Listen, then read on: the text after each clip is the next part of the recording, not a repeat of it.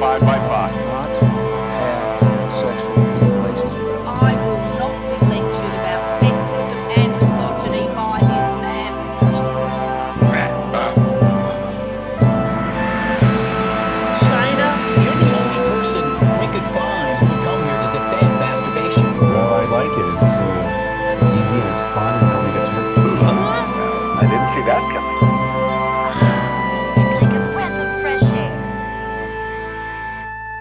Thursday, the 3rd of September, and this is the news.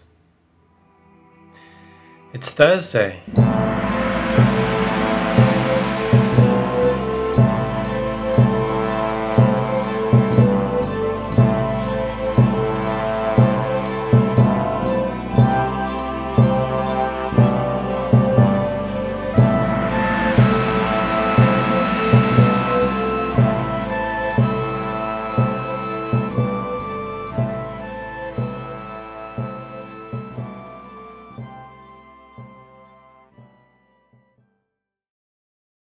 above home.